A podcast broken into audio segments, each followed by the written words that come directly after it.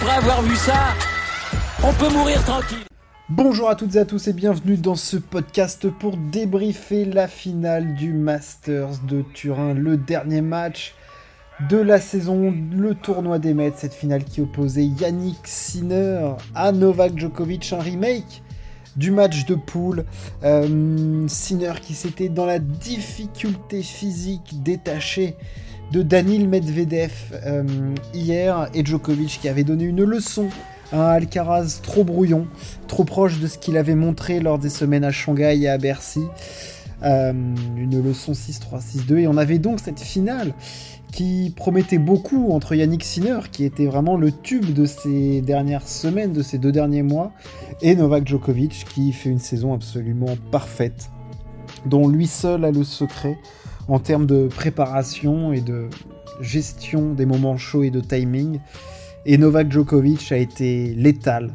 Victoire en une heure quarante et quelques, six trois six trois, face à Yannick Sinner. Un nouveau record pour Novak Djokovic, un septième Masters, après ses quarante Masters mille, ses vingt-quatre Grands Chelem, une saison absolument démentielle, réussie par le Serbe, qui a encore claqué des records de, de folie. Le meilleur joueur de tous les temps euh, a encore frappé et a été létal face à un Sinner éteint euh, du côté du, du Palais Alpitour.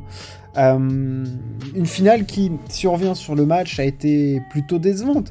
Euh, on avait eu un match de poule de folie entre les deux, avec un Sinner exceptionnel d'agression, euh, de constance au service dans l'échange, et euh, un Djokovic euh, fidèle à ce qu'on lui avait vu du côté de Bercy et dans son premier match face à Rune. Euh, Djoko avait montré de très bons signes face à Alcaraz, mais on avait trouvé un Alcaraz vraiment en dedans, donnant beaucoup très vite. Et là, on a senti aujourd'hui que dès le deuxième jeu, Yannick Sinner était dominé. Euh, Djokovic a été plus que souverain sur ses jeux, sur ses jeux de service. Euh, je crois que jusqu'à... Euh, euh, Jusqu'à trois un dans le trois deux dans le deuxième set, il a marqué que deux points sur le service de Djokovic. Euh, Djokovic avait déjà réalisé plus de dix aces. Je veux bien que Djokovic serve bien, trouve les bonnes zones, mais là, Sinner, il était complètement perdu. Il n'arrivait pas à retourner, il anticipait du mauvais côté. Enfin, c'était cataclysmique. Et on avait en face un Djokovic en plein contrôle et qui proposait un tennis... Un tennis dont il a le secret, un tennis parfait. Et en plus, dans le deuxième set, il était... En plus, il arrivait à agresser parce qu'il était libéré et tout. C'était, c'était clinique. En... en retour, il était excellent. Dans l'échange, il donnait rien. Et en face, on avait un Sinner qui, qui n'avait pas de solution, très vite gêné par la longueur de balle de Djokovic. Euh... Si on revient sur le match, euh, dans le premier set, il se fait briquer dès le deuxième jeu, il est incapable de retourner, il est absolument pas dangereux, il n'a pas de solution. Dans le deuxième, il se fait briquer euh, d'entrée et il n'y a pas de solution. Il y a eu deux jeux de service un peu chauds pour Djokovic et Sinner euh, a manqué. Il a eu deux balles de break à, à trois deux. Il a eu deux balles de break à trois deux euh, de suite où Djokovic sort euh, deux premières balles et Sinner n'en remet aucune.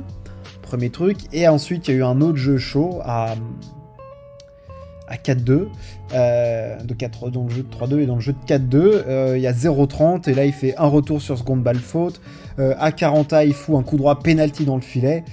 Je veux dire, déjà qu'il n'avait pas beaucoup d'opportunités face à Djokovic, on sentait qu'il était complètement dominé sur son service et dans l'échange. Si en plus, quand tu as deux opportunités face à Djokovic et que tu les saisis pas, bah là c'est tirage de balle dans le pied ultime. Il finit en plus le match sur une double faute pour couronner le tout. Un scénario que l'on a vu dix mille fois euh, de la part de Djokovic et des adversaires qui sont face à Djokovic. Des... Un Sinner absolument sans solution. Un Djokovic partout, clinique. Euh, il a une nouvelle fois explosé la next-gen. Il a battu Rune, il a battu Sinner, il a battu Alcaraz, il a gagné un septième Masters. Le meilleur joueur de tous les temps. Voilà, c'est, c'est ça. C'est, je dis pas que ça me fait plaisir de le dire, mais je suis obligé de l'admettre. Euh, c'est lui qui a les chiffres les plus impressionnants. Euh, sur un terrain de tennis, il est exceptionnel. Il a une marge de folie qui me fait peur. Et qui, euh, j'en avais déjà parlé, et je pense que ça fera l'objet d'un podcast différent qui euh, marque aussi pour moi le, peut-être une petite baisse globale du niveau du tennis masculin. une baisse dans la constance, mais parce qu'il faut aussi se rendre compte des trois monstres. Et je pense que ça va au-delà des trois monstres, ça va aussi avec un Murray, ça va aussi avec un Wawrinka, ça va avec un Del Potro, ça va avec un moment avec du Ferrer, euh, voilà, avec ces mecs-là qu'on, qu'on avait tout le temps. Euh, je pense que tu, tu sors d'une période qui était folle et que les mecs sont très très jeunes. Il faut pas oublier qu'un mec comme Alcaraz est quand même en avance sur les temps de passage d'un Djokovic, d'un Federer ou d'un Nadal. Bref, euh, Sinner, je, ferai, je finirai par Djokovic. Obligé, bon, on va parler de Sinner. Euh, il fait une fin de saison de folie, il fait finale de ce Masters. Euh, on a l'impression qu'il avait pas les cannes sur cette euh, finale, les jambes coupées. On l'avait déjà trouvé un petit peu dans le dur. Enfin, moi, en tout cas, je l'avais trouvé dans le dur, un petit peu physiquement face à Daniil Medvedev euh, la veille. Voilà, dans le troisième set, il s'en sort parce que Medvedev, euh, on peut pas dire qu'il fait n'importe quoi sur le court, mais je pense qu'il se trompe et que lui aussi était peut-être cuit. Et là, aujourd'hui, il était, il manquait de réactivité, il manquait de temps de réaction, il manquait de vivacité. Il euh, n'y avait pas cette explosivité. Dès le deuxième coup de raquette, il faisait pas mal. Il craquait tôt à l'échange et... il était souvent pas bien placé, souvent pris en retard. Enfin bref, il était complètement dominé, donc c'est évidemment frustrant parce qu'on en attendait beaucoup. C'était le, le meilleur joueur de cette fin de saison, alors euh, avec Novak bien évidemment, depuis l'U S Open. Euh, voilà, des perfs, euh, il avait gagné son premier Masters mille à Montréal, il fait cette fin... il, il perf à Shanghai, il gagne Vienne, euh, en battant Medvedev. Enfin, je veux dire, il, voilà, il fait une super fin de saison. Et... Euh... Il bat, Medvedev, il bat Djokovic en poule dans un match de dingue. Je reviendrai pas sur le fait qu'il aurait pu éliminer Djokovic en perdant face à Rune. Voilà. Mais euh, c'est quand même euh, cocasse. Et c'est marrant parce que comme un, un symbole de l'histoire, on le sentait venir. Euh, Sinner qui s'embarque dans un match marathon face à Rune, qui perd son physique, qui remet Djokovic dans la course et Djokovic qui vient clouer tout ça. C'est un petit clin d'œil de l'histoire presque. Mais voilà, enfin je veux dire, je pense que là Sinner... dans cette fin de saison, il a posé les bases d'une saison deux mille vingt-quatre et même d'une suite de carrière qui s'annonce euh, excellente et, et même exceptionnelle. Euh, je pense qu'il a des choses à apporter dans son jeu, de la variété, de voilà, mais on, parce que là on l'a encore vu faire des grosses fautes, de voler et tout, mais il a un service exceptionnel, il a une cadence de fond de court qui peut être folle, une grande puissance. Voilà, je pense que là, ce match-là, il y avait beaucoup de choses derrière, de, de la fatigue physique, de l'émotion de jouer une finale du Masters chez lui à Turin. Ça, ça fait quand même beaucoup de choses à gérer. Et voilà, c'était, c'était trop de gérer et Djokovic, et la finale du Masters, et le public, et l'enjeu derrière, de battre Djokovic deux fois dans le même tournoi. Enfin, voilà, il y avait quand même énormément de choses. Et, et là, il a, il a un petit peu craqué, mais...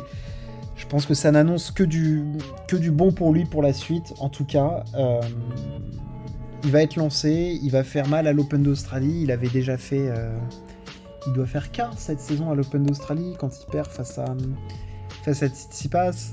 Euh, quart ou huitième, que je dise pas de bêtises. Je pense qu'il fait un quart. Euh, pip, pip, pip, pip, pip. Il fait un huitième, pardon, c'est huitième. C'était en deux mille vingt-deux qu'il fait un quart. Donc il fait huitième face à Tsitsipas. Euh, bon... Voilà, je pense qu'il a passé ce, ce cap-là maintenant. Euh, il, le prochain cap, c'est de battre les, les grands mecs dans les, dans les grands chelems. Pour lui, en format trois sept, on sait ce qu'il peut faire. Maintenant, c'est dans les grands chelems. Et le futur va être radieux. Pour revenir à Novak Djokovic, ça fera aussi l'objet dans notre podcast, mais on va y tourner. On va quand même revenir là-dessus. Euh, J'ai pas les mots pour décrire ce qu'il a fait ces deux derniers matchs. De rouster comme ça la next-gen. Euh... Déjà, la, la claque de Alcaraz hier, elle fait mal, même si Alcaraz fait un mauvais match. Là, je me dis que face à Sinner, euh, potentiellement, qui joue vraiment bien, qu'il a quand même battu avant, il va y avoir un truc, mais j'avais quand même ce, ce sentiment derrière... Enfin, moi, et je suis pas tout seul, hein. Et... voilà, on avait quand même ce sentiment de se dire, euh, punaise, bah, Joe, deux fois Djokovic à trois jours d'intervalle, c'est quand même un truc de mutant. Et, et Djoko, il avait plus que la solution. Enfin, je veux dire, il l'a complètement bloqué, Sinner. Il arrivait à bien retourner. Il a été super agressif. Pas rentré dans la filière de jeu de Sinner. Tout coupé. Euh, tout de suite, essayer de prendre l'avantage. Trouver des zones gênantes pour l'Italien. Et il faisait pas de faute. Et il a été, il a été plus qu'au niveau. Et même dans les deux jeux de service, là où il est moins bon et où il y a une vraie ouverture pour euh, Sinner. Vraiment. Je dis pas que Sinner aurait gagné le match. Loin de là, je le voyais perdre. Il avait Djokovic, était largement en dessous. Mais... tu mets un petit débreak, ça te change un peu ton truc, tu peux essayer de rentrer dans une nouvelle phase, machin. Il l'a pas fait. Djoko a complètement verrouillé. Euh, voilà, il a les plus grands chiffres de l'histoire du tennis. C'est ahurissant ce qu'il fait. Le niveau physique qu'il arrive à tenir à trente-six ans, l'emprise mentale qu'il arrive à mettre. Euh, j'ai l'impression qu'il a construit une maison avec douze pièces dans la tête de Carlos Alcaraz. Sinner, il n'avait pas de solution, il était désabusé au bout de trois jeux. Euh, voilà, j'espère qu'il ne va pas nous fracasser encore une génération, parce qu'on aimerait bien avoir de la lutte. Euh, mais il arrivera de toute façon bien à un moment où il va, avoir, il va commencer à être battu par ces jeunes. Et... Voilà, mais moi, ce qui m'a fasciné cette saison chez lui, et je reviendrai sur le débrief de la saison, c'est voilà, c'est la capacité qu'il a eue à cette saison à couper, revenir et gagner, qui est stratosphérique. Je crois qu'il fait peut-être onze tournois, il en gagne sept, enfin, ça n'a aucun sens. Enfin, où il fait peut-être douze tournois, il en gagne sept, enfin, je veux dire, c'est, c'est, c'est complètement débile. Et, euh, et voilà, donc euh, je pense que il va... On a déjà hâte de le voir à l'Open d'Australie prochaine, quoi. Qu'est-ce qu'il va nous proposer? Quelles vont être les luttes? euh, Comment va être... Euh, voilà, parce qu'en fin de saison, euh, je trouvais que Medvedev, Alcaraz, Sinner, Zverev, tout ça était assez fatigué et lui très frais. On a hâte de voir au début de saison de l'année prochaine comment, comment tout ce beau monde va être. Voilà, voilà, j'espère que ce podcast vous a plu. Euh, la saison de tennis est terminée. Ça sera l'occasion d'y revenir un petit peu plus en détail. Et puis, bah, merci de m'avoir écouté. N'hésitez pas à partager et, et à vous abonner. On se retrouve très très vite. Ciao, à plus.